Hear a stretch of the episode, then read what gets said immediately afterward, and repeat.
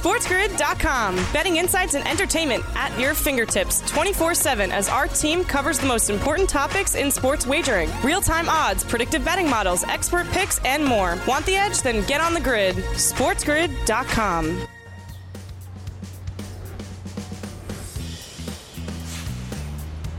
Hour number two of the morning after on this Monday morning continues right here, right now on Sports Grid. Sirius XM, channel 159, the home for Sports Grid Radio on Sirius XM and all across the Sports Grid network. I'm your host, Ben Stevens. In this second hour, the focus shifts a little bit to college sports. Bowl season underway in college football. There's two NFL games tonight.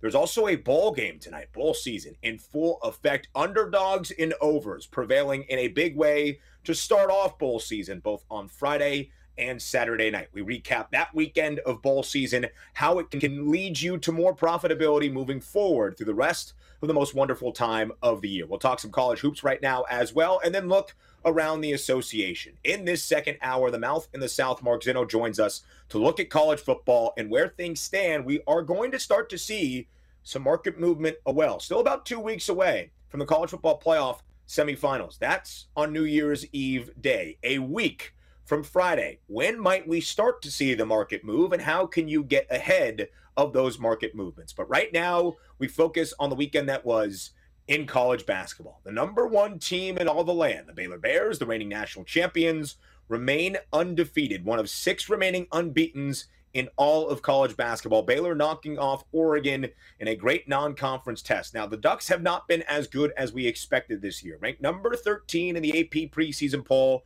Oregon now just six and six straight up, just three and nine against the spread this year because Baylor covered as a six and a half point favorite on Saturday night against Oregon, winning 78 to 70. So as you look at the Baylor Bears right now, the second ranked team in KenPom's efficiency ratings, the number one overall team in the AP poll, and again, one of six remaining undefeated teams out of 358 that play Division One college basketball. The Baylor Bears continue to do it with defense. They rank top five in both offensive efficiency and defensive efficiency right now in all of college basketball, and they cover as a six and a half point favorite against Oregon. They have covered in three straight, excuse me, four straight games. I'm giving Baylor not enough benefit of the doubt here. Baylor has covered in four straight games. They have been a favorite in every game this year. And Baylor not only a perfect 10 0 straight up, but also a good team against the number, 7 and 3 ATS. And again, let's focus on Oregon a little bit here. Just the second game for the Ducks as an underdog this year. They have not covered in either of those games. And a reminder 3 and 9 ATS this year. Sorry, Jack, our fearless associate producer on this show. Jack Weinberger texted me on Saturday morning saying Oregon in a big way tonight against Baylor. The line worked in the Ducks' favor, but Oregon could not cover a six and a half point spread, falling by eight at the hands of the number one team in the country, the Baylor Bears. Now, when you look at Baylor also from a futures market perspective, both national and within their own conference in the Big 12, Baylor right now tied for the fourth best odds to cut down the nets once again at 12 to 1. They are tied with the Kansas Jayhawks, a team from the Big 12, both at plus 1200. And Kansas and Baylor tied at the top to win the Big 12 conference right now on FanDuel, both at plus 170. A little bit of movement in Baylor's favor, even from just a couple of days ago in this marketplace. Kansas was plus 155 as the favorites to win the Big 12 title. Now, plus 170 because Baylor, who was plus 220, also plus 170, the co favorites to win the Big 12 conference. Baylor, very, very impressive yet again. Scott Drew knows how to run a basketball program, and that's what he has done so far in Waco, Texas, continuing that success this season. As we welcome in our Sports Grid radio audience here to the second hour of the morning after on this Monday, Sirius XM, channel 159, the Mightier 1090 out on the West Coast, in all of our radio affiliates. I am Ben Stevens. Looking back on the weekend that was in college basketball. A ton of great games on the Saturday slate, including a top 25 tilt between number five Gonzaga and number 25 Texas Tech. In a game we expected to be competitive, Gonzaga showing why they are still at the tops of college basketball, winning this game by 14 points. 69 to 55. Gonzaga, as we were just talking about in relation to Baylor, Gonzaga back now to the number one team in the KenPom efficiency ratings on that website, the second most efficient offense in all of college basketball. When you see those 69 points, that Gonzaga scored this year. It was only the second time this year that Gonzaga has scored less than 80 points so far. And Gonzaga, covering as a 10.5 point favorite against the Red Raiders, snapped a four game non cover streak for the Zags. But a big win over Texas Tech, which was a team known for their defense, limiting Gonzaga to only 69 points yet. The Zags still covering as a 10 and a half point favorite over Texas Tech. Total of 147 and a half stays well under. The Zags have now gone under in three of their last four games. Gonzaga, the favorites to win the national title, as they have been all year, plus 600 right now on the FanDuel Sportsbook. One note, though Drew Timme, the outstanding forward for Gonzaga, who was the highlight of NCAA March Madness last year. We all remember the handlebar mustache and that celebration. He was the favorite to win the Wooden Award beginning this season. He only had seven points against Texas Tech. He is no longer the favorite to win the Wooden Award. The second shortest odds still at plus 600. EJ Liddell from Ohio State is the favorite now at five to one. Also on Saturday, because of COVID cancellations, we had a blue blood battle between North Carolina and Kentucky. A game with a very short spread entering around two and a half points, three points in Kentucky's favor. The Wildcats easily covering, winning big by 29 points, 98 to 69. It snapped a five game winning streak for the Tar Heels of North Carolina. Kentucky looking really, really good, who was coming off their most recent game, a loss to Notre Dame. Kentucky able to jump on North Carolina from the very beginning, winning that game 98 to 69. On the other side of the break, we go from college hoops to the professional ranks around the association. That's next here on the grid. SportsGrid.com. Betting insights and entertainment at your fingertips 24 7 as our team covers the most important topics in sports wagering real time odds, predictive betting models, expert picks, and more. Want the edge? Then get on the grid. SportsGrid.com.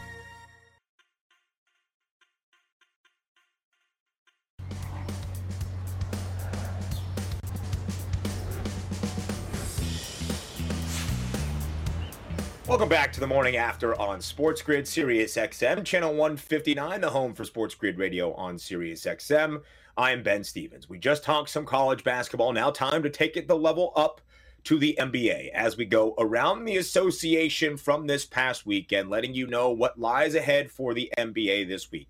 Some COVID concerns across the league, three games postponed last night, but a team that had two straight games postponed in the earlier portion of the week, back in action last night at the United Center in Chicago. The Bulls are back. After having two games postponed, they take on the Lakers last night, and Chicago returns to the floor with a big win over Los Angeles. 115 110 last night at home over the LA Lakers. So Chicago closed as a six and a half point, seven point favorite. They did not cover, but the total of 216 and a half does go over. Chicago, though, back in the win column 115, 110. So the Bulls this year, 18 and 10 straight up, one of the best records in all of the Eastern Conference. Also, one of the best records against the number in all of the NBA, despite not covering last night. Chicago is still 17 and 11 ATS this year. A reason why DeMar DeRozan back into the fold for Chicago. He has been fantastic this year for the Bulls. The free agent signing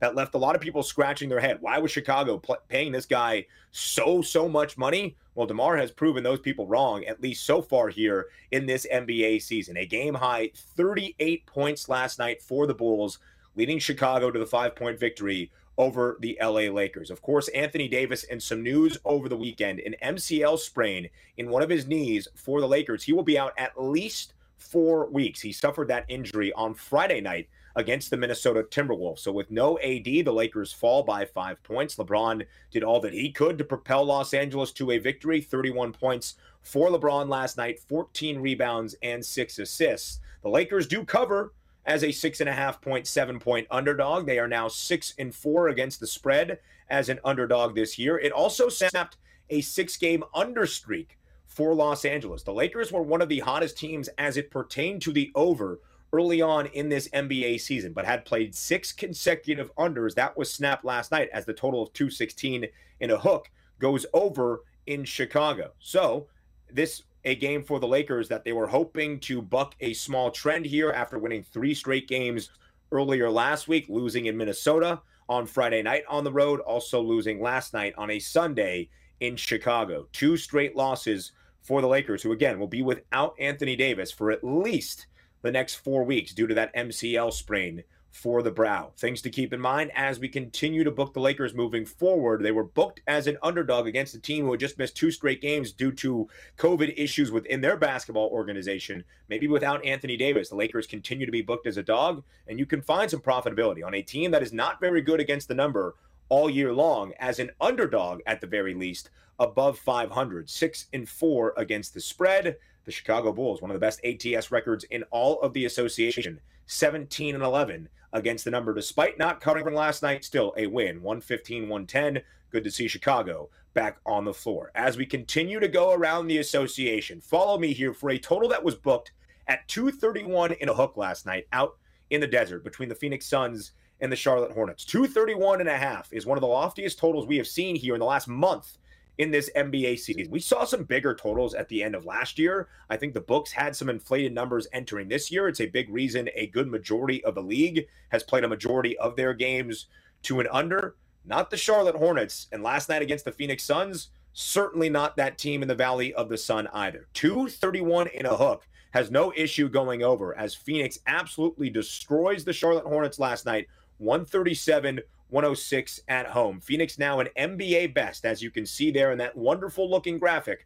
24 and 5 straight up this year. That is the best record in all of the NBA. Phoenix 16 and 13 against the number. They have covered in three straight, and that total of 231 and a hook still goes over. Why? All five starters for Phoenix scoring in double figures. They had a couple of double figure inputs from the bench as well. Phoenix covers last night as an eight and a half point favorite. They have been a favorite in 25 of their 29 games. They are 14 and 11 against the spread as a favorite this year. 231 and a half goes over the third straight game for the Phoenix Suns, going over a total. This is nothing new for the Charlotte Hornets. They have played the most overs in all of the NBA so far this year. The Hornets have 20 overs. The next closest total, 17 across the NBA. Charlotte's over percentage of 64.5% is a large, large percentage, especially when you take into account that Charlotte is going over these totals by an average margin of eight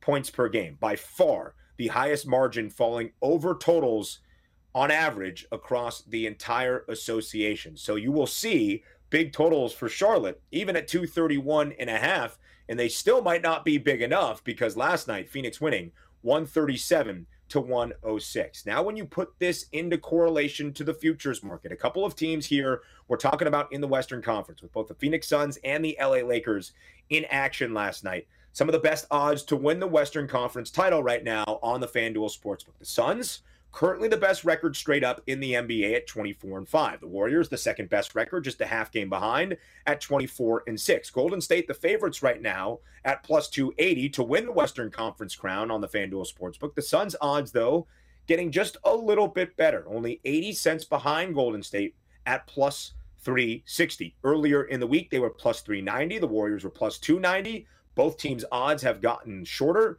but Phoenix's deficit behind where Golden State is right now. Also, only 80 cents at the moment at plus 360. You see the Lakers at plus 470, as are the Utah Jazz, tied for the third best odds to win the Western Conference right now on the FanDuel Sportsbook. The Suns winning by 31 last night, the Lakers falling by five on the road in Chicago. The Lakers as an underdog, 6 and 4 ATS as a dog. Phoenix has been booked as a favorite in 25 of their 29 games this year, 14 and 11 against the number for the Phoenix Suns when booked as a favorite this season. A team that has been booked as an underdog in every single game this year, the Detroit Pistons. But last night, the Pistons winning as an underdog outright by 10 points, winning 100 to 90 over Miami. It snapped a 14 game losing skid for the Detroit Pistons. A huge day for underdogs in the Motor City yesterday. Both teams at home, the Detroit Pistons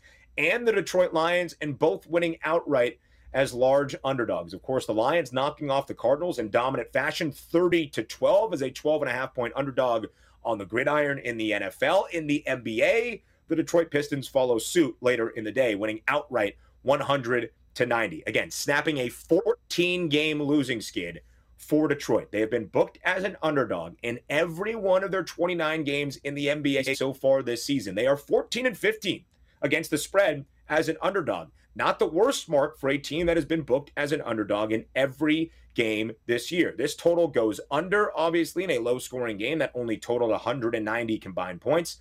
But the Detroit Pistons have gone over in six of their last eight games prior to this. They have an over percentage in the majority, 15 of the 29 games Detroit has played this year, going to the over. I mentioned this game as a way to highlight a great day for Detroit sports. When things have been booked against them all year, the Lions as an underdog in every game, the Pistons as an underdog in every game, both of these teams winning outright yesterday. The Pistons by 10 points, 100 to 90 over the Miami Heat, snapping a 14 game losing skid. The Lions winning outright as a 12 and a half point underdog against the Arizona Cardinals 30 to 12.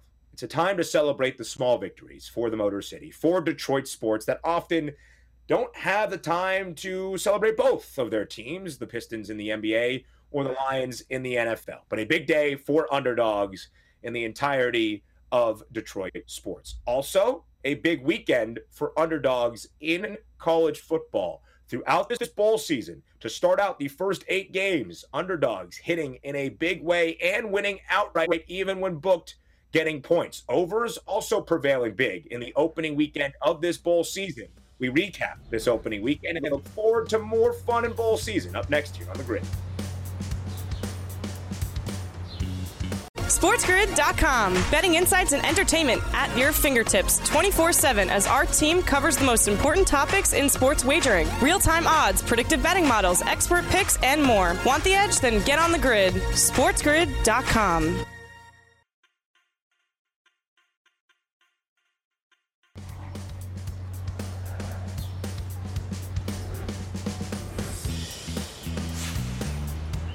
Back right here on the morning after on Sports Grid on this Monday, Sirius XM, channel 159, and all across the Sports Grid network. I am Ben Stevens, recapping now the first and opening weekend of the most glorious time of the year. Yes, it's the holidays, but it's also bowl season, and it began in college football over the weekend on Friday with two games and then six games on Saturday. And helping me to recap this weekend, the first of it, of the college football bowl season, it is Mark Zinno. You can catch Mark Zinno all across the grid each and every weekend, each and every week. The mouth in the South, as he is known, here to recap college football bowl season in its entirety of this opening weekend. A weekend, Mark, in which underdogs and the overs were very, very profitable. Was it a profitable weekend for Mark Zinno to begin bowl season? Oh, it was a very profitable weekend, including a three team parlay with Utah State, UTEP, and Louisiana. Cha-ching. It was very, very nice. That is very, very good. So let's start with a game you actually did not mention right there. A top 15 team in action on the second day of bowl season. That would be number 13 BYU taking on UAB. The line moved in the Blazers' favor prior to kick from six and a half to five and a half. And no matter UAB wins outright 31 to 28 in the Independence Bowl, a huge outright victory for Bill Clark and company, the first bowl win for the University of Alabama Birmingham since 1967. Mark Zinno, a great day to be a UAB Blazer. Certainly was after their brief pause from college football a couple of years ago to return and go win a bowl game against a ranked team, uh, a BYU team that a lot of people thought maybe at one point in the season deserved talk around the college football playoff after starting out seven or eight, no, whatever it was at the beginning of the year. But this game really comes down to two simple stats here third down conversions for BYU, where they only converted four of 12, and time of possession, where they held the ball for 10 fewer minutes than UAB did. Their numbers were almost basically identical as far as rushing yards, passing yards, total yards, and every other category. But it really just was one of those games where BYU could not convert on third down, allowing UAB to hold the ball a little bit longer, stay in the game a little bit longer, eat up some more clock on drives. And ultimately, I think that was the demise. But hats off to UAB, who probably had a lot more motivation to win this game than BYU did, as BYU's AD talked about just being stopped on the half yard line as far as getting to a New Year's Six Bowl. And they were relegated to this bowl, the Independence Bowl, as part of an ESPN contract. So, from that standpoint, again, it was UAB showing out when they needed to against a ranked opponent, and congrats to the Blazers. And you need to take that motivation into the handicap. Mark is spot on right there. It's not often you see a top 15 team in the country playing on the second day of college football bowl season. So UAB getting their first bowl victory since 1967. Again, winning outright as a five and a half point closing underdog. The total of 54 goes over. Both of those metrics very indicative of this opening weekend of the college football bowl season as Mark six of the eight underdogs covering that spread. Four of those six underdogs winning outright. So dogs six and two ATS, four outright winners. Seven of the eight totals on this opening weekend of the college football bowl season going over as this total of 54 between UAB and BYU going over as well. We saw a lot of underdogs prevail outright this weekend, including in the Jimmy Kimmel LA Bowl. Yes, the Jimmy Kimmel LA Bowl and the Utah State Aggies making Jimmy Kimmel very proud in Los Angeles at SoFi Stadium on Saturday night. Utah State winning outright mark as a six and a half point underdog. This line was seven and a half in favor of the Beavers earlier in the week from Oregon State. And Utah State does what they have done all year long. They end the year at 11 and 3 overall. 6 and 2 against the spread as an underdog this year was Utah State, winning outright in all 6 of those covers. A great year for Blake Anderson and the Aggies at Utah State. Absolutely. And you just mentioned that was the key thing that pushed me to the actual money line on Utah State. Look, anytime you get a smaller conference champion going up against a middling Power Five team that's in a bowl game, I always lean to the smaller conference champion because it goes back to this whole kind of similar ideology of Cincinnati getting into the college football playoff, playing with the big boys and being able to, to say that you belong there. If you put this game in October, I probably take Oregon State over over Utah State nine times out of 10. But when it comes to a bowl game, Utah State had a ton of motivation to go out and win this thing. And Oregon State's on doing 13 penalties for 91 yards in the game, and ultimately it cost them. But you do have to tip your cap to Utah State and the defense that they played in the second half of this game, as you see on the graphic there. Just giving up three points, completely shut down an Oregon State offense and a very good running offense for Oregon State and managed to keep them out of the end zone because it was, you know, back and forth there in the first half, especially with Oregon State taking an early lead. You almost felt like they could have built off that momentum and kept it going. But Utah State responded and responded well. And I guess my only final question is if Jimmy Kimmel can get a bowl, when do we get the Ben Stevens Big Ten bottom feeder bowl between Rutgers and oh. Northwestern? Oh, oh Listen, I would love to see that. As you can see with the Big Ten flags behind me, that would be a very enticing matchup in my mind. I can sponsor that. Maybe I'll start to get it rolling a little bit out here. Maybe on the East Coast, Jimmy Kimmel can have his in LA. I'll bring this one to the East Coast. A championship weekend matchup. Maybe you'll have the Big Ten championship game in Indianapolis at Lucas Oil Stadium. But before that, we'll give you the appetizer of the two bottom teams in the Big Ten Conference facing off in a cross division matchup. All these things now, Mark, starting to percolate. I like where your mind is very, very much. So we mentioned it. Utah State, six and two against the spread as an underdog this year, winning outright in all six of those covers, as they did as a six and a half point underdog against San Diego State in the Mountain West title game. So what a year for Utah State, finishing at 11 and 3 overall, a Mountain West championship in that conference and then a bowl victory over a Pac-12 side in the Jimmy Kimmel LA Bowl. This the only total of the weekend that went under and it had the highest over under entering the game at 67 and a half. So a lot of what Mark and I are talking about right now, which differs a little bit from a lot of the college football weekend recaps we generally do on this show on a Monday morning is it doesn't really matter. Utah State doesn't have another game this year. Oregon State doesn't have another game this year. The trends that we're speaking about, how good the Aggies were as an underdog, aren't really going to affect us until 2022. And we'll see if those trends even mean anything in a new season. But as we are discussing these games right now, it's to get you a better feel for the rest of bowl season. And again, these trends were very strong over the weekend. Underdogs not only covering, but winning outright in totals for the most part, despite Utah State and Oregon State going under, going over. And that we saw in a huge way in the third game I want to discuss here, Mark Zinno. Bailey Zappe and the Western Kentucky Hilltoppers taking care of business against Appalachian State. An over under total prior to kick at 66 and a hook has no issue going over. Almost went over in the first half, as you are seeing right there. WKU winning in a big way, 59 38, a part of a historic day for Bailey Zappe, the quarterback for the Hilltoppers. Yeah, and what a performance it was, and and you know, moment of silence for those of us who actually in their head, and I didn't play it, but thought, you know, I think this is a high total. This game could go under. Both these teams like to run the ball. App State can control the clock and slow and grind the pace down a little bit. Yeah, that was a bad thought uh, because ten minutes into this game, I'm like, oh, that that under is buried. It's there's no shot it's coming in. Uh, and Zappe had a lot of motivation because again, he wanted that record, right? And his team focused on getting him the record for most touchdown passes in a season. Now it's 62, surpassing Joe Burrow, who played for LSU two seasons ago. And so, you know, you look at uh, what Western Kentucky was up against. Once they got out and got ahead, App's run game, which was their strength, App State's run game, their strength, just got taken out. They, they couldn't keep up.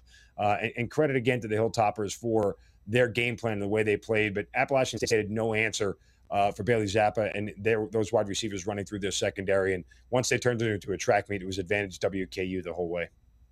Even on Saturday morning, Western Kentucky was booked as a three point underdog as everybody started to wake up for the opening game at 11 a.m. Eastern for that Saturday slate in college football bowl season. The line started to work in the Hilltoppers' favor. It closed pretty much closer to a pick 'em, but I still count Western Kentucky as one of the underdogs winning outright on Saturday throughout this first opening weekend of the college football bowl season. And a moment here to truly highlight the greatness of Bailey Zappe in the 2021 college football season for Western Kentucky. He is now the new all-time FBS record holder for most passing yards in a single season and most passing touchdowns in a single campaign as well, breaking both of those marks on Saturday, surpassing Texas Tech's BJ Symons' old passing yards record. Now Bailey Zappe finishes this year with 5,967 passing yards. Yes, nearly 6,000 passing yards in a single college football campaign. And then he passed Joe Burrow's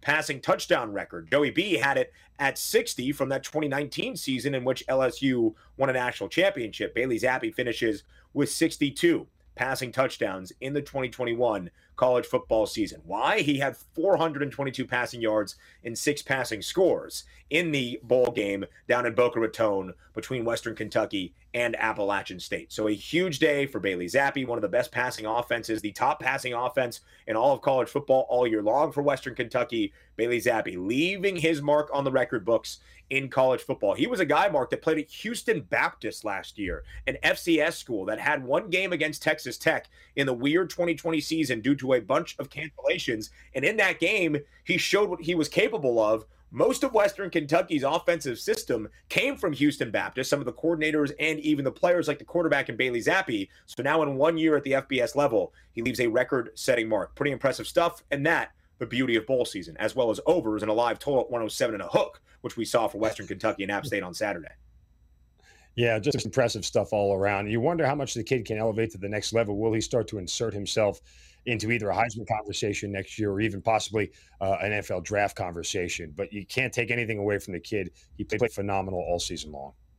The new record holder for passing yards in a single season and passing touchdowns at the FBS level. Remember the name Bailey Zappe. So we take all of the trends that we learned from the opening weekend of college football bowl season and we apply it to games coming up, including a game this Monday afternoon. We'll preview that game up next here on the grid.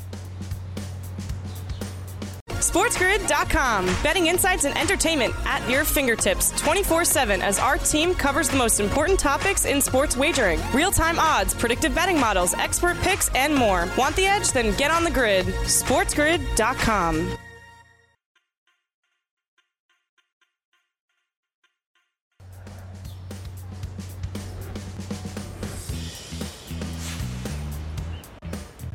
It's college football bowl season. It's still the most wonderful time of the year as we look forward to the holidays right here on the morning after on Sports Grid. Sirius XM, channel 159, and all across the Sports Grid network with Mark Zinno for a second straight segment on this Monday, looking at CFB bowl season.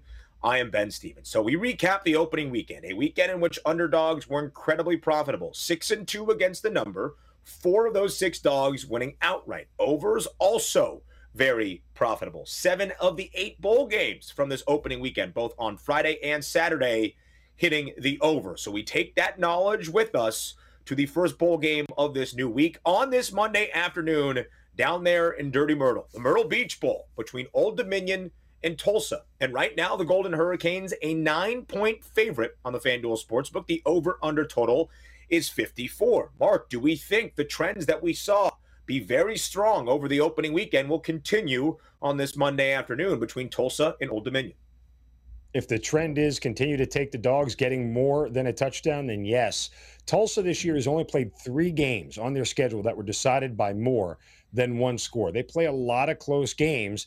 ODU is just in their second bowl game ever, their last one coming back in 2016. So you're talking about five years ago. And we talk about motivation and teams that are more right. motivated. ODU has a lot more want to to win this bowl game than Tulsa does. Even though Tulsa has played well against bigger opponents like they did against Cincinnati, that doesn't mean that they're going to show out against this ODU team, that they are better than and more talented than. This is too many points for a Tulsa team that hasn't separated a lot from anybody this year, uh, and certainly not on the winning side of separating. They've only done that once by winning a game by more than one score. So I'm taking ODU, and I'll take the points in this spot.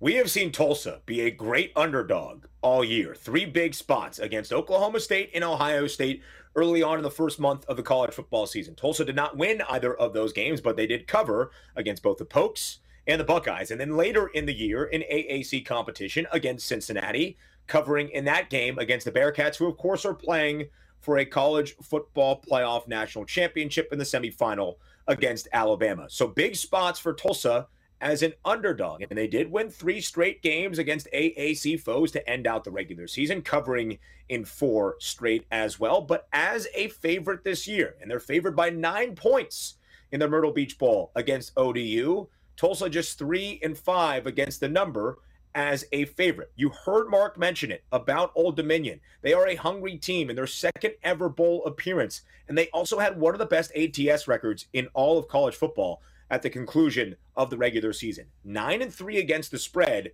covering by an average margin of 8.7 points per game. And Old Dominion right now is hot. They started out this year just 1 in 5. They won 5 straight to end out this season. And when you look at what they did as an underdog in their final 3 games in which they were booked in all 3, they won outright in every one of those games. So, Old Dominion playing with some really good football right now and has been great as an underdog this year. And given all that we have seen, Mark Zinno, from the opening weekend of bowl season, with underdogs at least covering a number, maybe even winning outright at plus 260, you have to like where Old Dominion is entering this game. Both of these teams averaging just a click under about 27 points per game. In fact, the 69th best scoring offense, that's Tulsa. The 70, 70th best scoring offense in all of college football this year, that's Old Dominion. So you're seeing that total at 54. Again, seven of the eight first totals we saw go over in the opening weekend of this college football bowl season. Might that be the case in the Myrtle Beach Bowl? Again, 2:30 p.m. Eastern Time. What's better than sitting back on a Monday afternoon? You're slugging through a little bit of work, right? You're having some fun, whatever. You put on the TV. You see the beach down there in Dirty Myrtle, and you get to watch some college football during bowl season. Mark Zinno, that sounds like an ideal Monday afternoon to me. Yeah, pop a cold one, sit back and enjoy some teams that you've never watched play before. Outstanding. Yeah, that's the best part about bowl season. And if it's an excuse during this holiday time to maybe have a beer a little bit earlier on a Monday afternoon, Mark Zinno and I are not going to judge you in the oh. slightest. So this is the one game that we have today in bowl season. 2:30 p.m. Eastern kick takes you into Monday Night Football, the doubleheader, the Cleveland Browns and the Las Vegas Raiders, and the Vikings and the Bears as well. And then two college football bowl games tomorrow as well. The famous Idaho Potato Bowl with a nightcap in college tomorrow of a really great game on paper. San Diego State, a top 25 team in the country, taking on the Roadrunners. Meet meet of University of Texas San Antonio, otherwise known as UTSA. And right now on FanDuel, the Aztecs a slight two point favorite. The over under total is down at 49. It's the only over under total not in the 50s so far yet this bowl season. Mark, how do you approach this matchup between San Diego State and UTSA? Well, the total is interesting because if you look at these two teams, San Diego State had their lowest total of the year in week one at 51. Conversely, UTSA had their highest total of the year. I'm sorry, flip that. San Diego State had their highest total of the year at 51. UTSA had their lowest total of the year at 52. All the way back in week one, both of those teams faced that situation. So San Diego State had every other total in the 40s and the Roadrunners had every other totals above 52 or more. So it's definitely contrasting styles. UTSA has a high powered offense. They score about 38 points a game, but San Diego State has the better defense, giving up less than 20 points a game. And which style is going to win this fight ultimately will tell who's going to win this game. If UTSA can win with finesse, because I don't think they can out physical San Diego State uh, in this matchup, if San Diego State can push them around and force them into doing things they're not comfortable in doing and put them in situations where they're behind the sticks facing third and long on a routine basis, then I think San Diego State has a decided advantage in this one. But it's one of those games I'd probably sit back and in bet live because of the way I need to see the first quarter really play out. If I'm in a pick and pool, I would probably lean on San Diego State in this spot, but I want to wait and see how this first quarter plays out to see who controls the tempo early. Absolutely so, Mark. A great breakdown of this game. And you're right. This is a very big indication of style makes fight. San Diego State, a top 15 scoring defense in all of college football this year. In fact, the 14th best scoring defense in all of CFB, only allowing 19.3 points per game on average to their opponents. On the other side, the Roadrunners tied for the 14th best scoring offense in all of college football, averaging 36 and a half points per game. And let's focus on that total because, Mark, I believe which way the total goes, you can correlate it to who is going to win, not only cover, but win this football game. Mark is right. San Diego State, all but two of their other totals this year have been shorter and smaller than this number of the over under at 49.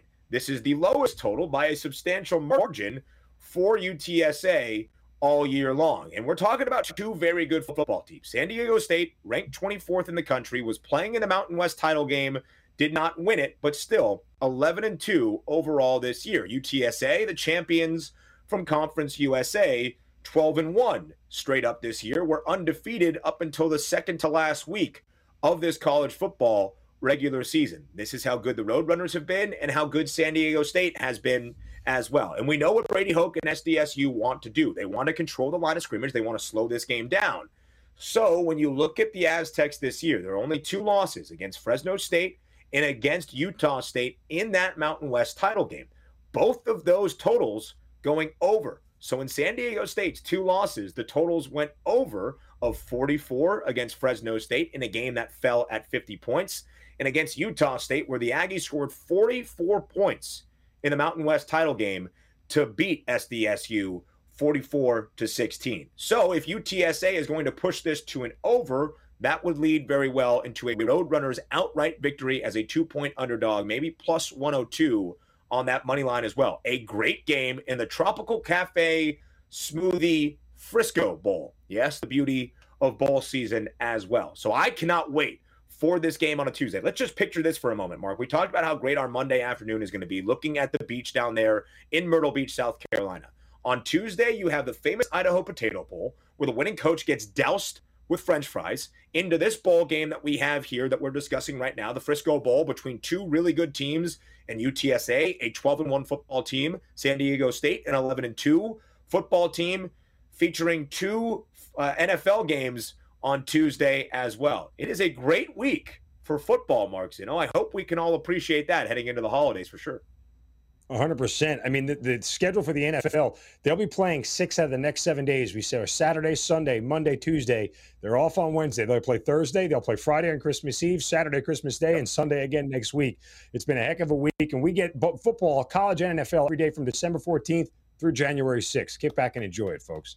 That is an absolutely beautiful thing. So Mark Zinno has pr- been providing the expertise here for bowl season, both looking back on the opening weekend and how we can take those trends into what we hope is a profitable early week for you for both games that we have Tulsa and Old Dominion in the game that's today and the game we just discussed, San Diego State and UTSA on Tuesday. But on Thursday, we go to the expert teeth of the mouth in the South because we have the first team from the SEC in bowl season on Thursday in a battle of the Sunshine State between Florida and Central Florida. Right now, the Gators, a six and a half point favorite over UCF. The over under total is at 55. So, Mouth in the South, put on your SEC cap right now and break down this game for us, if you will.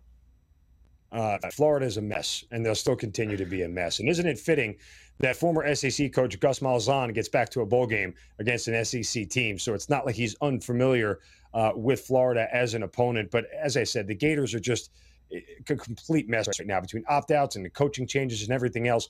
I'm not sure that not only do they not have the coaching staff to win this game, but they just even have the measure of consistency to be able to go out and execute a game plan with anybody that you can actually trust.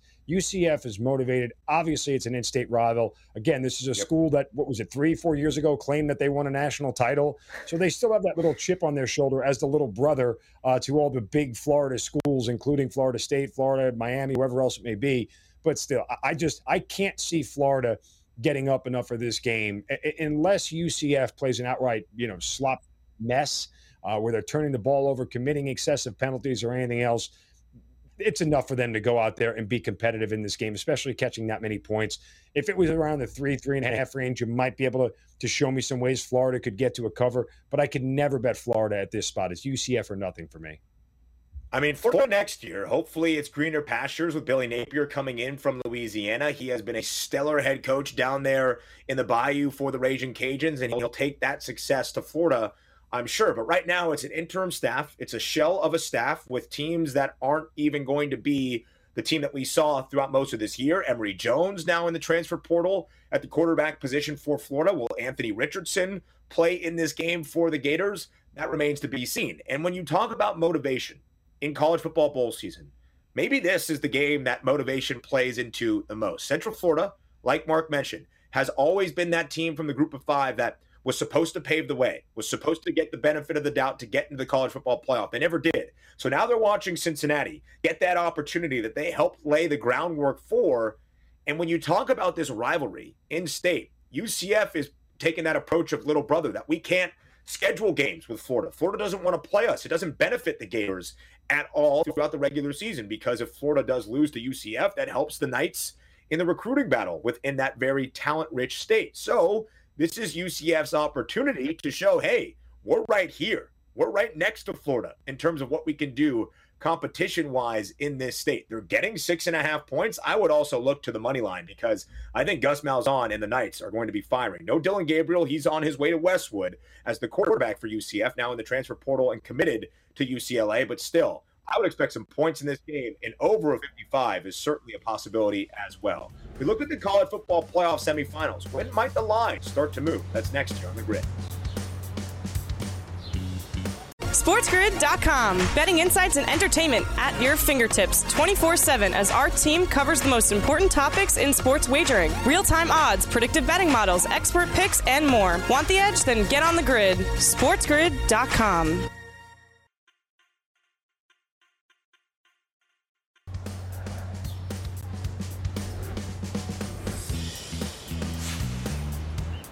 Closing out hour number two of the morning after on this Monday, right here on Sports Grid, Sirius XM, channel 159, and all across the Sports Grid network, alongside Mark Zinno for the majority of this second hour.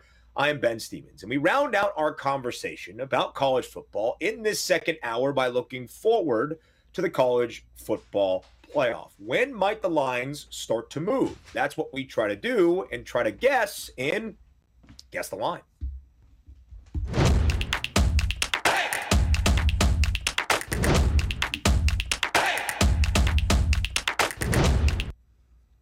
Mark, I'm a glass half full kind of guy here. So I'm going to say that we are less than two weeks away from the college football playoff semifinals between Alabama and Cincinnati and Michigan and Georgia. You could also say we're still about two weeks away from the college football playoff semifinals. So at this time, as we start to approach Christmas and the calendar flips to next week and we focus on what might be coming in the CFP semis, when do you expect the lines to start moving with some of that public attention?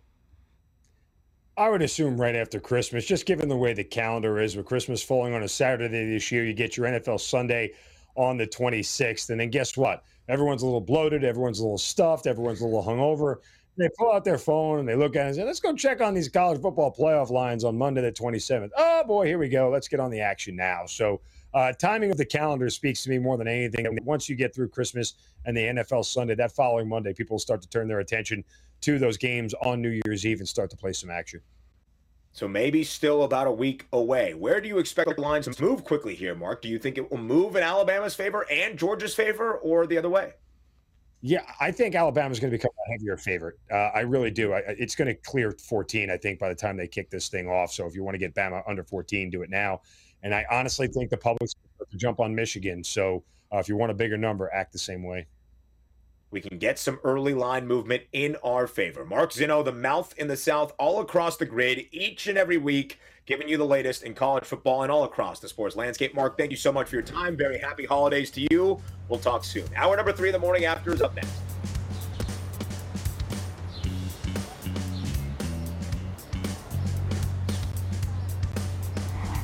Dispensing little pearls of sports strategy wisdom like gumballs from the machine where your dad used to take you for a haircut when you were a kid. Aww.